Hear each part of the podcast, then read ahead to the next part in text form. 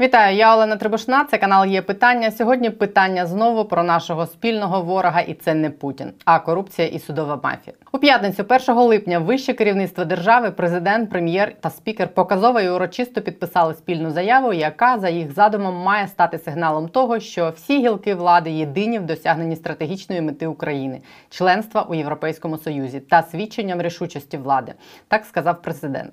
Парламенту Зеленський порадив оперативно ухвалювати усі необхідні рішення, навіть якщо їх цитую не будуть зустрічати оплесками. Депутатам слова не давали, тому вони не могли так само порадити президенту оперативно виконати його частину завдань, без яких просування в ЄС не те, що неможливо, навпаки, можна втратити статус кандидата. Свідком усього цього дистанційно по відеозв'язку була голова Єврокомісії Урсула фон дер Ляйн.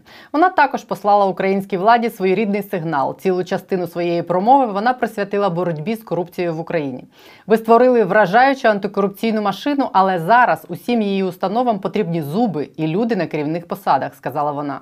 І публічно закликала якнайшвидше призначити нового керівника антикорупційної прокуратури та нового директора Національного антикорупційного бюро. Провести реформу конституційного суду, судову реформу, деолігархізацію, ухвалити закон про змі. Тобто голова Єврокомісії перелічила всі ті сім пунктів, які ми пообіцяли виконати як умову отримання статуса кандидата в члени ЄС. Про ці сім пунктів я розповідала ось тут. Виконати їх ми маємо до кінця року, щоб не втратити цей статус. І ці сім пунктів, які є умовою збереження кандидатського статусу України, це відповідальність безпосередньо банкової. І як мінімум один з них частина банкової, та яку особлює Олег Татар. Татаров, колишній міліціянт, відмазаний фігурант корупційної справи набу і заступник Єрмака. Мова йде про призначення антикорупційного прокурора, переможця конкурсу Олександра Клименка.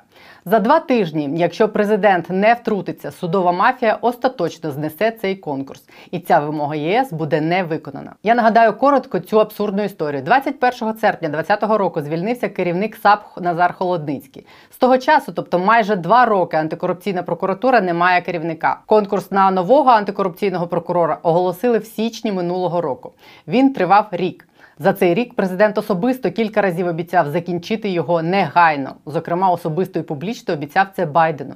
І це негайно стало вже майже мемом, бо триває воно нескінченно довго. Конкурс з боями закінчився перед новим роком. В ньому за кількістю балів переміг детектив набу Олександр Клименко. Щоб поставити крапку в цій історії, потрібно усього лише п'ятихвилинне коротке засідання конкурсної комісії, яка має просто-напросто призначити переможця новим керівником САП. Але комісія, яку курує заступник голови ОП Олег Татаров, не робить цього.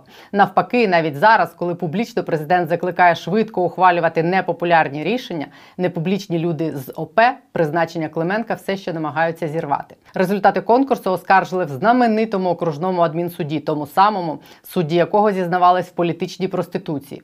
Політичні проститутки ЗОАСК, які так і не ліквідували, які слід було очікувати, фактично визнали конкурс недійсним. І от 12 липня, тобто менше ніж за два тижні, інший суд, шостий апеляційний, має винести остаточне рішення у цій справі. Яким воно буде, можна спрогнозувати вже зараз тому що виносити доленосне для країни рішення будуть троє суддів, до персон і трудових біографій яких є багато питань. Один з них був громадянином, військовослужбовцем та військовим суддею Російської Федерації. Другий вже зривав стратегічні для України конкурси. А третій узаконив перетворення історичної пам'ятки Києва гостинного двору на Подолі на торгівельно-розважальний центр. Можна робити ставки, яке рішення винесуть ці судді, бо я скажу прямо, яке їм скажуть, таке і винесуть.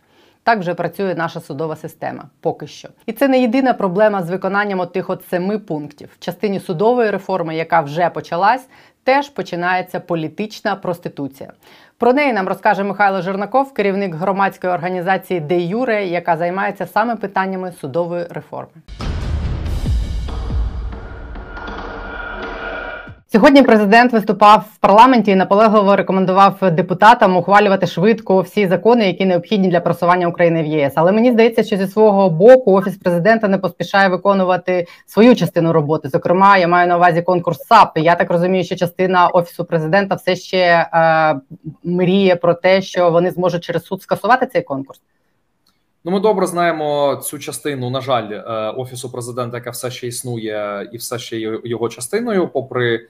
Е, все, що відбувається попри війну, попри повномасштабну російську агресію, яка е, не зацікавлена в тому, щоб в Україні існували і працювали незалежні антикорупційні інституції. І так дійсно вона намагається всіма силами зірвати конкурс до САП, перепризначити його як завгодно, аби тільки не призначати незалежного прокурора, незалежного очільника цієї інституції, який ну яким не можна керувати, який би безсторонньо незалежно проводив розслідування, що насправді в інтересах як України, так і е, наших партнерів, тому що ну вони допомагають нам уже на перший рік далеко е, боротися з корупцією, і власне це те, що є одним із перших вимог е, і умов отримання нами е, статусу кандидата, який ми отримали. Тепер нам треба зробити свою частину і виконати те, що від нас очікують наші партнери з ЄС. І тому, звичайно, я напевно повторюся вже не одноразово було сказано про те, що пропетляти зараз не вийде. ЄС дуже серйозно ставиться до того до виконання саме цих обіцянок і цього списку. Е, мова і про спеціалізовану антикорупційну прокуратуру, і про набу, і про судову реформу, зокрема вибори Вищої ради правосуддя, Вищої комісії суддів і е, зміна порядку формування, тобто встановлення дійсного справжнього конкурсу на посади суддів Конституційного суду. Все це надважливо і е, тут. Е, потрібно виконувати це все, як правильно президент каже, популярне, воно не популярне. Потрібно це виконати для того, щоб е, продовжити рух до ЄС. Е, я насправді ну мені страшенно було приємно сьогодні бачити, як носили прапор ЄС. Це історична до до залу Верховної Ради. Так, це історична історичний момент, історичний день.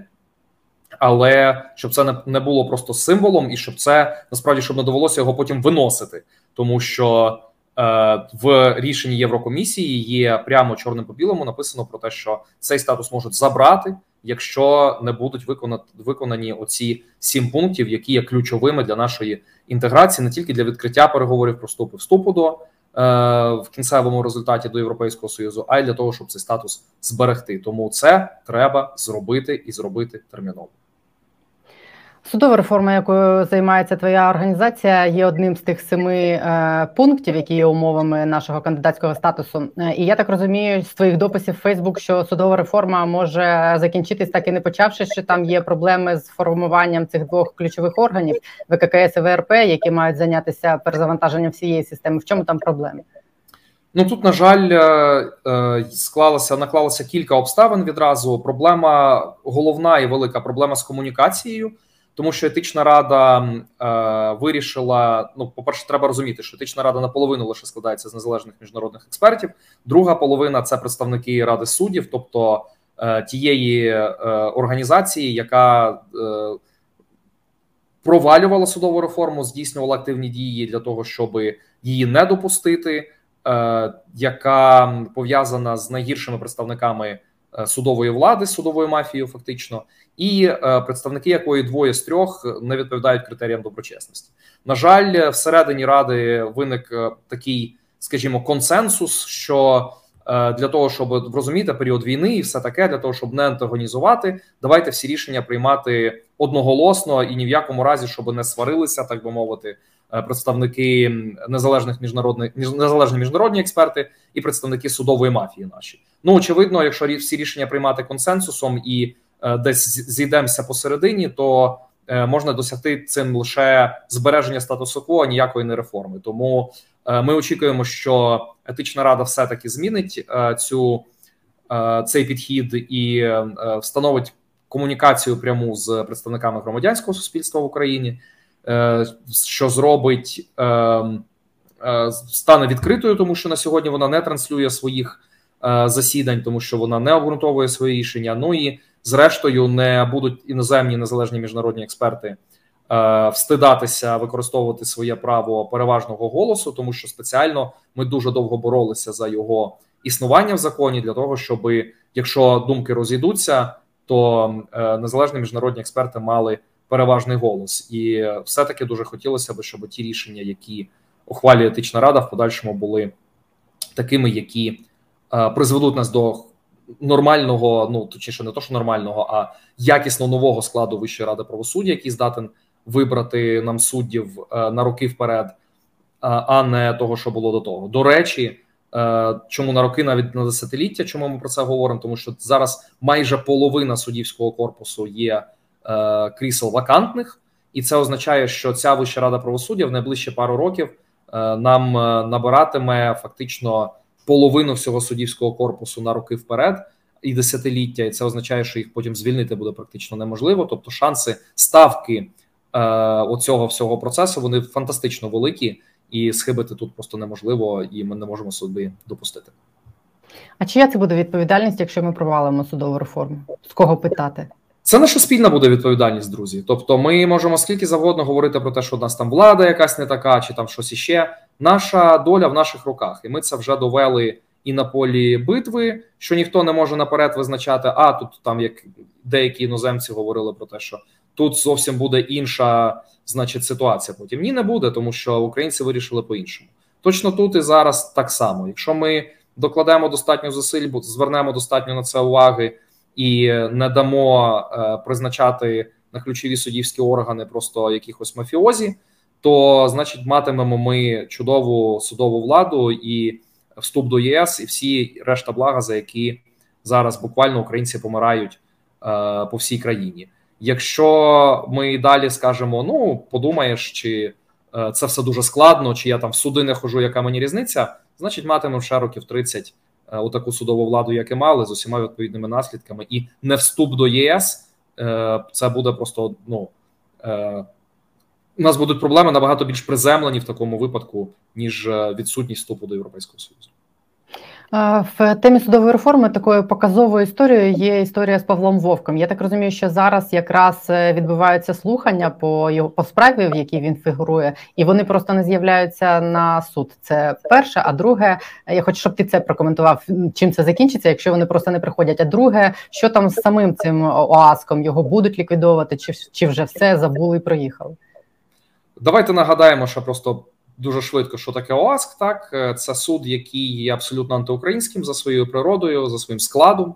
Це суд, який ухвалював антиукраїнські рішення протягом багатьох років, е, зокрема про зупинку реформ в армії, реформи харчування, про заборону перейменування московської церкви. Церква Московського патріархату зараз ем, не називається Російська православна церква, називається Українська православна церква. Е, саме тому, що окружний адміністративний суд ухвалив таке рішення е, про скасування декомунізації, про дуже багато речей, про поновлення корупціонерів на посадах і відсторонення, наприклад, Уляни Супрун, коли вона була е, міністеркою охорони здоров'я. Дуже багато я вже не кажу про центнери готівки, які вилучили в брата Павла Вовка і його за версією слідства з квартири. Я вже не кажу про плівки Вовка, так відповідно за які власне зараз почався. Ем, щодо яких судовий розгляд. Е, останнє скажу е, на 16 число лютого, тобто на першу дату можливого повномасштабного вторгнення Російської Федерації, було призначене засідання окружним адміністративним судом за позовом Януковича, того самого, який е, за справу, яку вони відкрили на 8 років пізніше ніж передбачається закон. Тобто Янукович з позовом запізнився на 8 років. Вони все одно відкрили справу і призначили. Е, справу до розгляду для того, щоб повернути Януковича сюди на посаду президента України, і про це прямо заявляв зокрема секретар РНБО Данілов. От що, от що це за суд насправді. Попри це, все він і далі продовжує існувати. Е, судді продовжують бути суддями. 14 е, місяців більше 14 місяців вже лежить невідкладний президентський законопроект про ліквідацію цього суду. Гниє в парламенті. А антикорупційний суд нарешті почав розглядати. Ну тобто суд тут не при чому. Він е, почав розглядати якомога швидше. Е, як тільки до нього передали матеріали, завершили слідство. Нарешті я маю на увазі, нарешті може бути хоч якась справедливість у цій справі, але так основні обвинувачені шість суддів цього суду і деякі інші особи не з'явилися на підготовче судове засідання.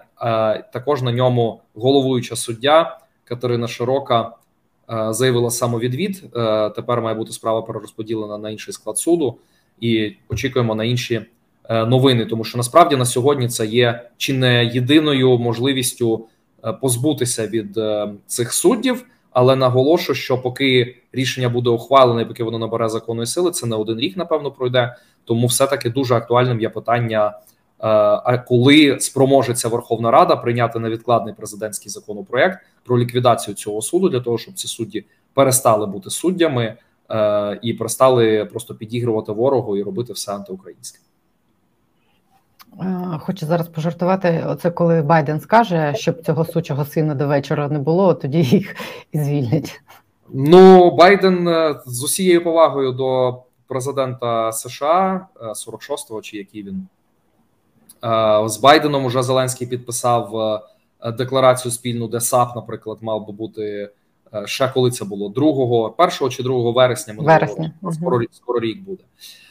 І з Європейським Союзом це в меморандумі. Є з Європейським Союзом одна з семи вимог, і з МВФ, якщо я не помиляюсь, тобто з ким би вже е, про кого би не йшлося, про з ключових міжнародних партнерів України е, скрізь ця вимога є. Ну сподіваємося, що все-таки е, не хочеться казати, станеться диво, але просто сподіваємося, що все-таки здорового глузду вистачить, тому що якщо цього зараз не зробити, це буде ніяких заяв, потім ніяких декларацій про те, що ми Європа, ніяких символічних жестів не вистачить для того, щоби.